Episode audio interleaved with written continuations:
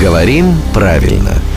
Здравствуйте, Володя. Доброе утро. Доброе. Пишет вам наша слушательница, которая, я так понимаю, руководит э, ведомством каким-то структурой типа санэпиднадзор.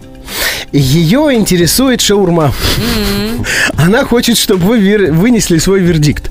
А, Если одна шаурма, ладно. Две шаурмы, ладно. Это уже много. А вот если выложено пять, то чего? Шаурмей? Шаурм? Это частый вопрос. И здесь э, такая ситуация, когда форма родительного падежа множественного числа затруднительна. Затруднительно ее образование. В словарях так и пишут. Мн затрудн. Вот эта ситуация. Затруднен. Да, то есть э, ну, теоретически, конечно, можно сказать шаурм. Ну, просто... Ну вот у меня в университете дружбы народов так говорили. Ну, грамматически, да, вот теоретически, потенциально, в общем-то, никто не запрещает. Но другое дело, что не используется на практике эта форма. И лучше всего использовать описательную конструкцию. Ну, пять штук вот этих Пять порций с шаурмы. А, вот. Вот очень хорошая конструкция. Четыре шаурмы, а если пять, то пять порций шаурмы. Понятно. Ну, кстати, да. И выкрутились. Ну, в общем, мы разобрались, как правильно.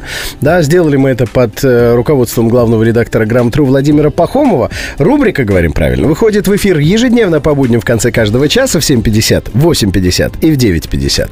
Ну, а желающие скачать могут сделать это в iTunes.